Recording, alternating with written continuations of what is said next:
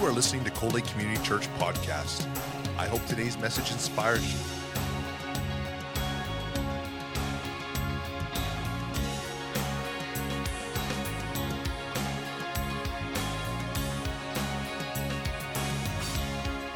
Cold Lake Community Church, a place where families come together. So today I am going to be speaking on the holiness of God. But before I do, I got a bunch of family here this weekend because um, my kids' birthdays are always here. So I'm trying to be the cool uncle. And I tell my nephew, hey, we should try snowboarding because we did the night tubing at ski hill last night. And he's like, nah, I tried it once. It wasn't great. And I'm like, ah, they got, a, they got a bunny hill. We'll get up there. It'll be awesome. So I talked him into it. And uh, so we get there and we fall down the hill a couple of times and one of his binding breaks. So we go back inside for a little repair work and Val, the lady that she's kind of the ops manager out there, she's like, there's not much going on. And she sends one of the snowboard trainers out with us and she actually shows us what we're doing. And it's awesome and, and it, it was very enjoyable and we're doing well. So then we like, we can take the chairlift now. So we take the chairlift to the top and, and we did okay. I'll be honest with you, we did okay. That's not the funny part. Um, the funny part was when we were done, because it's only two hours, two and a half hours max if you do the night thing at the ski hill and then they shut it down walking out to the vehicle, I started to notice there's muscles right here that I don't use sitting in a chair. By the time I get back to the house, it's like, oh, okay. I, I would stand up. Yeah, I'm okay. I'm like, you know what? I have to preach tomorrow. I'm going to be up at the front, like, okay, people, you listen here. But praise the Lord, I'm okay. I can stand up, stand up straight today. that has nothing to do with my sermon. okay. The iPad is not working. Oh well. Let's pray before we begin. Lord, thank you for today. Thank you for your blessing. Thank you that your Holy Spirit is here with us at church today. And I just pray that it'll be your words that go out today, Lord, and open hearts to receive them. Amen. Okay, thank you.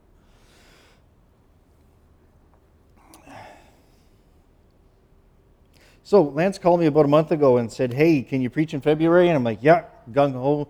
He said, Can you preach on holiness? And yeah, I was gung ho until I started to study the topic and get ready. And, and the whole thing Lance has been working through um, is that book, The Great and Beautiful God by James Bryan Smith. And it goes through the attributes of God one by one by one through the book. And this week's attributes is the holiness of God. And so I started to study it and I read the chapter and read some other stuff. And it turns out this is, this is a much, much harder topic than I ever thought it was going to be. Because if you preach this wrong, you end up with a very negative view of God, a very angry view of God. So I was like, how do I compare and contrast the holiness of God with the grace of God? So start just with a little bit of definition. What is holiness? It can mean many things. Um, the basic meaning, though, is simply set apart. So in Exodus 3 5, when God says to Moses, Take off your shoes, for where you stand is holy ground, that is ground that is set apart for a specific purpose. That's the basic definition. Something that's more of a, a concept than an actual definition is just simply the otherness of God. When we say God is holy, we are saying that He is other. There's us and there's God. God is completely separate from what we are. It can also mean worthy of great respect or veneration. So I want to tackle a few false narratives before we get very far because it's really, really hard to find a balanced view of God outside the church and sometimes even inside the church. And the problem is people tend to take one attribute of God and then they emphasize it, and it leads to a distortion of who God actually is. And so I wanted to tackle a couple of those. On the left, we have angry God, and on the right, we have only loving God. Those are the, the two pictures and what they're supposed to represent. So, false narrative number one God is wrathful and angry all of the time because he is holy and the world is not. Well, it is true that he is holy and the world is not. That's not the only part of God that we need to talk about. And if you look back into history, the reason I had Zeus on the prior slide off to the left there was just simply to represent one people's attempt to explain the world. So they looked around them and they saw basically answer the question, I guess, why do bad things happen to good people? Because there would be a flood, there would be other disasters and that kind of stuff. And there wasn't really any rhyme or reason to them that they could see. So they came up with the best explanation they could, which was that there was a group of gods in the sky and they weren't nice. They were angry most of the time, and when they were angry, they would smite the people below them. When they were in a good mood, good things would happen, but usually they were angry. And that was their way to explain that. And you know what? If you read the Old Testament, you can see examples of God's wrath, and they're terrifying. There's several times where the earth opens up and literally swallows people as a consequence of their sin. So you can see there's that scary side of things. But once again, that's not the only thing God ever did, right? God also sent his only Son to save us. And that is not the act of an only vengeful God, but the act of a loving God who wants to save us all. False narrative number two God is a cosmic, benevolent spirit who never judges, does not punish sin, and sends no one to hell with the possible exception of people like Hitler and that kind of thing. He'll send those people to hell, but nobody else, because we're trying hard, right? Once again, that goes to the distortion on the other side. But there's verses in the Bible that say things like, this is Romans 8:39, neither height nor depth nor any other thing will separate us from the love of God. It, it goes on. That's a paraphrase version of it.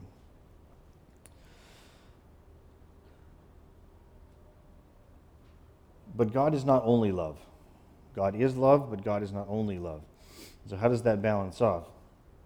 The thing is, if you're a parent and you see your kid doing something wrong, then you want to stop them from doing it wrong because it's going to hurt them. And that's what sin is. Sin is us doing something wrong. The problem with sin is it's usually short term fun, long term consequences, right? So things like drinking and gambling, overeating, it's a lot of fun while you're doing it, but then there's the consequences afterwards that you have to deal with. Those are just a few extreme examples. All sin at the end of the day is detrimental to our being. So God doesn't want us to do that, so He will resist sin. So if we take the example of the cosmic, loving, benevolent spirit, that's not the God of the Bible. The God of the Bible loves us so much, He's willing to discipline us when we sin. So the fact is, God does love us no matter what, but He is also a just God. That's okay. Um, I want to take a look at the holiness of God in the Bible and a few examples of when God shows up in his manifest presence and what happens to people when that happens. So, the first example, the story of the Ten Commandments in Exodus 19 and 20. So, they're out of Egypt now. They've gone across the desert. They arrive at the mountain of God. Okay? And God tells Moses, He's like, You need to tell the people that my presence is going to descend on the mountain and it will be holy. And if they touch it, they will surely die. And so Moses tells the people, they're like, okay, well, then it actually happens. And when the presence of God descended on the mountain, it says the earth shook. There was thunder, there was lightning, there was the sound of the great trumpet, and the people fell back in fear. So when God's presence actually showed up, it was such a violent event that the people were terrified. So they said to Moses, okay, you go talk to God, and then come back and tell us what he said. And so that's what happened, because they were so scared when God showed up. And of course, from that, while Moses was on the mountain talking to God, that's when the calf the calf event happens. And there's actually a ground opening up and swallowing example right there, speaking of the wrath of God. Um, another example of holiness in the Bible, and this is shortly thereafter, once, um, once that happens, Moses says, Bring me your gold and your jewelry that you took from Egypt. And they make the Ark of the Covenant, and they make the first temple that they take with them from time to time. And inside the temple was the Holy of Holies. And the high priest in, in the Ark of the Covenant stayed in there. And the high priest could only go in there once a year. And the Day of Atonement, the high priest would go in and burn incense as an offering for their sins. But the thing is, in order for a person to be in the presence of God, because what happened that day is the presence of God would descend and sit between the cherubim on top of the Ark of the Covenant. In order for the high priest to be able to go in there, he had to go through this incredible cleansing process because if he had any sin in him, when he went into there, they knew he would be struck dead instantly. And so they had to go through this process in order to be ready. And it was quite lengthy. He had all these ritual cleansings. He did sacrifices for himself, sacrifices for the people. And then the last night, they actually kept him up all night and read him the law just in case he had a dream that was sinful, so he couldn't have that dream on him. Then he would put blood on his earlobes and on his toes to simulate death, and then he would finally go into the presence of God. The good news is Hebrews 4:16 says we can now have Jesus as our advocate so we can approach the throne boldly. No, it doesn't say that. It says, Let us then with confidence draw near to the throne of grace that we may receive mercy and find grace in help of time of need. Sorry about that. I was like, man, that makes no sense. I don't remember it saying that before. Um, the beauty is, we can approach God now. Since the sacrifice of Jesus, we don't have to go through these, these atoning rituals and all that other stuff. We can talk to God whenever we want. The presence of God is here in this building this morning with us as we worship. The third example I have um, is from Isaiah 6. And uh, that, there was king, uh, the king was King Uzziah, and he was a really, really good king. At the start of his kingship, and things went really, really well, and he started to think that it was his fault that things were going really well, and he became proud. And he went into the temple and he burnt incense. And the priest said, Don't do it. That's for the priests only, that's not for you as the king. And he did it anyway, and he was immediately struck with leprosy.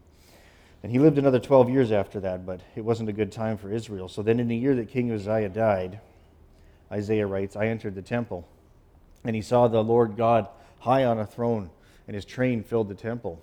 And he collapses and says, Woe is me, for I am a man of unclean lips, and I come from a people of unclean lips. And we, we use the term, woe is me, like, you know, my car broke down, woe is me. You know, I stubbed my toe, woe is me.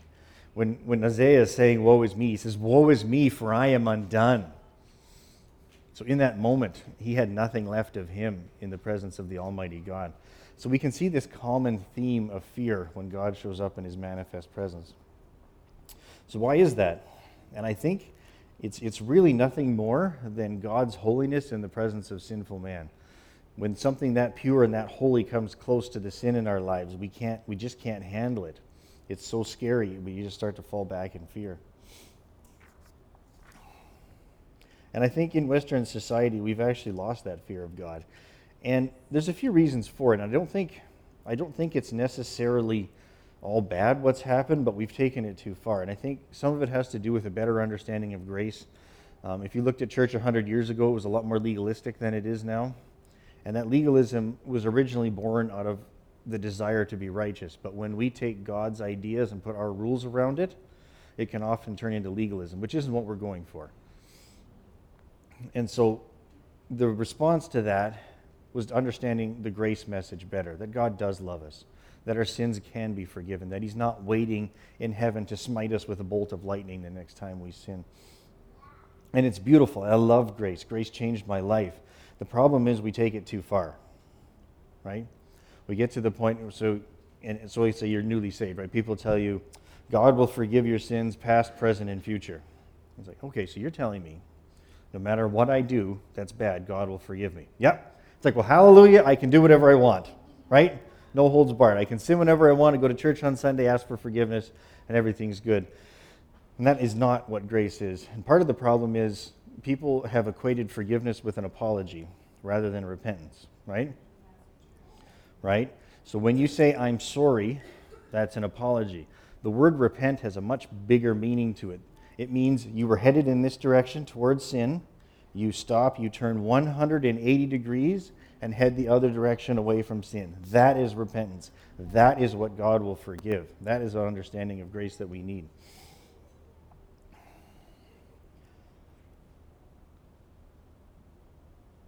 So in in Jesus' time, Jewish people would not even write the name of God. That was how they viewed the name of God. It was so holy, it could not be written, it could not be said.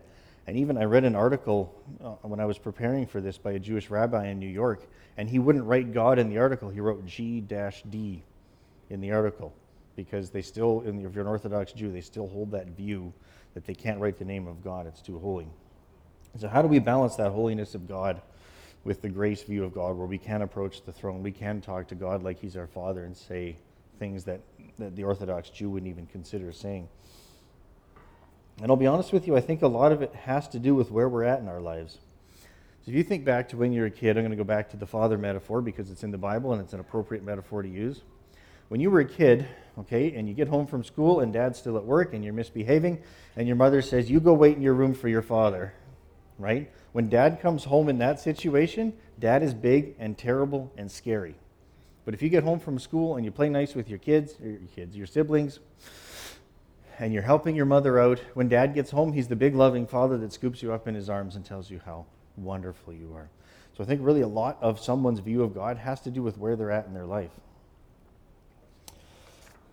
So moving on from information, to application because I strongly believe that information is useless without application. And I really like this book. Um, Lance is right, it's got a lot of wonderful things in it, but in each chapter, he goes through the information, and then he has a section called soul training. And in the soul training section, it goes through okay, we've studied this attribute of God. Now, how is it going to change your life? How is this new information going to change your life? And so in this section, um, it's called margin. Margin is technically defined as the blank space around the edge of the document. So you can even see it on the screen there. That's, that's technically what margin is. But for the purposes of this discussion, margin is the time we have set aside for rest, prayer, and family time. And it's based on a book written by a doctor um, entitled Margin. And so he was seeing the effects of long term stress on his patients, and he kept telling them, he said, Look, you guys need to pull back. You're doing too much. Your body can only live in this state for so long before it crashes. And if you've ever been through, when your body crashes, it's bad. It causes depression, you can't get out of bed, and all this other stuff. And it comes from the fact that there's only so, so many hormones in your body, and if you use them all up and there's none left, your body can't handle it anymore. And so he started advising his patients, but then he took a hard look at his own life. And as a doctor, if you know any doctors, they work hard. He was working 80 hours a week every week. And he, he said, I am, I am a case example of the patients that I'm advising to be this way. And he completely changed his life. He started working 40 hours a week and he wrote a book about the changes it had on him. But one, one example that stuck with me ever since I've seen it is, is Ryan Walter. And it was, it was a focus on the family video that I saw on the Miracle Channel. And I want to pause and say that I love Focus on the Family. I got lots of their stuff at home. They have lots of great stuff. I just think that in this one instance, they didn't get it right. And so Ryan Walter was a, a, hockey player. He played for the Canucks and a few other teams for about 15 years. He was good, but he wasn't great. And he retired, and they had a thing. He, he's just a busy guy. And so they just had a thing how do you maintain balance and maintain your relationship with Christ when you're so busy? And so he went through everything he's doing. Um, he had, him and his wife had five kids. He was a broadcaster for the Canucks at the time, so he traveled with the team about 50% of the time during the season. He coached two of his kids' hockey teams. He was writing a book, working on coaching software, and did motivational speaking. So he was a busy guy. And they're like, how do you, how do you handle it? And he's like, well, and they had a big, beautiful house in the mountains. And, and uh, he says, our bedroom's pretty big, so we have a sitting area. My wife and I get up in the morning, and we have a cup of coffee together. And I see my boys because I coach their hockey team. And well, my daughter, over there. She reads books and she's pretty quiet, so she doesn't need much of my time. And I think that's when I started to be offended. It's like, oh, what? So she's not a squeaky wheel, so she doesn't get time with dad? That's when I started to be like, I don't really like where this guy is going. And one of his final quotes was, Well, I'll sleep when I'm in heaven. And so I'm not saying he didn't care about his family. I'm not saying he wasn't saved and he didn't love Jesus. Just that I think he was a perfect example of someone that had too much on his plate and what he was doing. So then the question is how do we create margin? And the answer is deceptively simple. We just need to learn to say no. Now, this is not an excuse to be lazy and not do anything. And this doesn't mean that we each don't have a calling and something to accomplish for for the kingdom. A lot of people's busyness keep them so busy they can't do anything for the kingdom and advance the cause of Christ, and I think there is no greater tragedy than that. And so the key is learning to say no to the things we're supposed to say no to and yes to the things we're supposed to say yes to. And that's hard. Finding that balance is almost impossible. And right now, I need to sign the hypocrisy, sound the hypocrisy alarm. I don't have balance in my life. And this sermon was very convicting for me to write. I spend way too much time at the office. We've had some staffing issues the last couple years, coupling that with Cold Lake being just a really, really busy town. And, you know, my wife and I have had conversations like, you know, it would be nice if I came home for supper every now and again family suppers because that's something that's been very important to us over our life. The thing is, if you can start to create that margin um, and you start to have that relationship with God, it'll be easier to find that balance. And then something else that has stuck with me, I heard this years and years and years ago. Um, just I had the wrong slide up there the whole time. Um, and it just has to do with changing our focus. If we can change our focus, we can start to grow closer to God, and out of that, the holiness will come. Because the process of becoming more holy should yield the fruit of the Spirit in our lives. So if you think you're making progress and you find yourself to be less patient, more angry, and more bitter, then it's not working. As we grow closer to God, we should find that love, that joy, that peace, gentleness, self control that we find in Galatians, that whole verse. That should start to just naturally flow out of us. But the thing is, if you start to make these changes, you have certain ways of thinking, and it's really hard to change those ways of thinking. You know, and, and something that applies to me is overeating. I love eating. I love eating all the time. And I'm eating less lately, and I'm, I'm actually stunned at how little food I have to eat versus how much food I want to eat. But you know, if you've been eating lots and you cut back, all you think about is food, right? That's all you want. You're just like, but what's my next meal going to be? And you start vibrating, waiting for your next meal. And so the point of me saying that is that if you have a sin issue in your life and you're trying to deal with that sin issue, then that's all you think about. Okay, I can't do this, I can't do this, I can't do this, I can't do this, got to stay away from this, got to stay away from this. But that's not the right answer because then the sin issue is present with you all the time. The key is changing your focus. And there's that song, Turn Your Eyes Upon Jesus, look full in his wonderful face, and the things of earth will grow strangely dim in the light of his glory and grace. And I'll save you the pain of me singing it for you. It's, it's about thinking about Jesus, spending time in the Word. And so then if you want to change your focus, it becomes about what how you spend your time, right? What are you watching on TV? What are you watching in the movie theater? Which is especially applicable this weekend with Fifty Shades of Grey hitting the movie theater, trying to make things that are really deviant okay by putting injecting it into the mainstream, right? So what do you choose to introduce into yourself? And originally, when I made my middle bullet point there, I would put I had put it's hard work, and then I changed it. It's not hard work.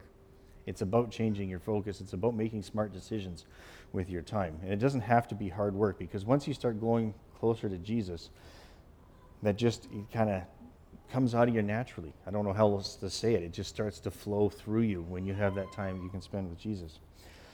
In Hebrews 4 14 to 16 says, Since then we have a high priest who has passed through the heavens, Jesus, the Son of God, let us hold fast our confession. For we do not have a high priest who is unable to sympathize with our weakness but one who in every respect has been tempted as we are, yet without sin. Let us then with confidence draw near to the throne of grace that we may receive mercy and find grace in the help in the time of need. So Jesus has been through what we're going through. So when we're having a tough time, we can turn to him and say, Help me. And he knows, he understands, he has been where we are, right? And so you have to, if you look in uh, Philippians 4 8, Paul says, whatever is true, whatever is honorable, whatever is lovely, whatever is noble, think on those things. And that's the key to changing our focus, is thinking on the things that draw us closer to God, not the things that draw us closer to the world. And a little side point that I thought of when I was going through all this is about humility. Um, when people think of holiness, a lot of times they'll think of holier than thou which is the exact opposite of what holiness is. Holier than thou people selectively look at people around them and find an attribute that they're better at than that person and compare themselves like, oh, I'm better than that person at that, so God must love me more. Uh, there's that person. I'm better than them at that, so God must love me more. And that's that's completely the wrong attitude. If you are drawing closer to God and in the process of becoming more holy, you should become more humble, because it ex- you start to realize just how sinful you are, and with that comes humility just because you're sinful, I'm not saying you should sit there and feel bad about yourself. It's just the realization that we are so steeped in sin, sometimes we can't even see it, how bad it is. But as we grow closer to God, then uh, we get that love and we get that affection from Jesus.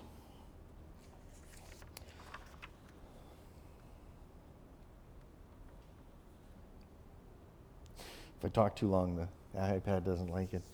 Uh, so that brings us around to my conclusion.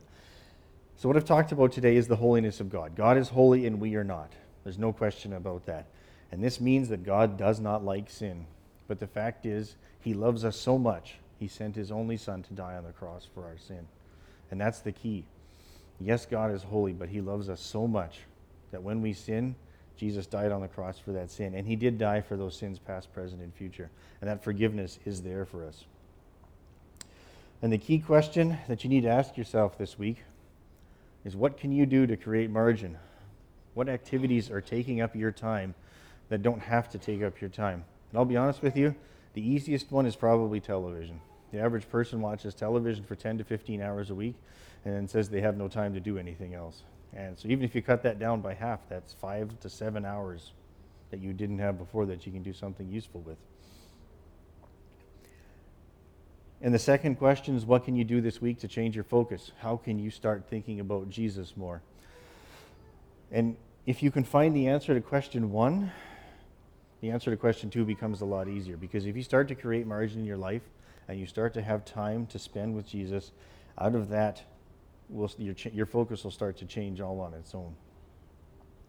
So, the worst thing that can happen in any sermon is that you hear it and nothing happens, nothing changes when you go home. It's like, well, that was good. And then you go home and turn the TV on or whatever it is, right? So, the key is when you leave here, you got to be thinking, what can I do this week to create margin in my life? And then following from that, what can I do to change my focus?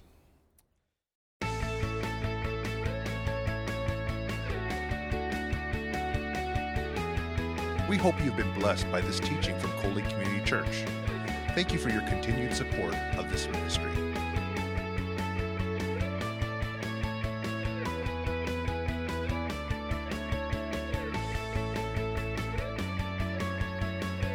Lake Community Church, a place where families come together.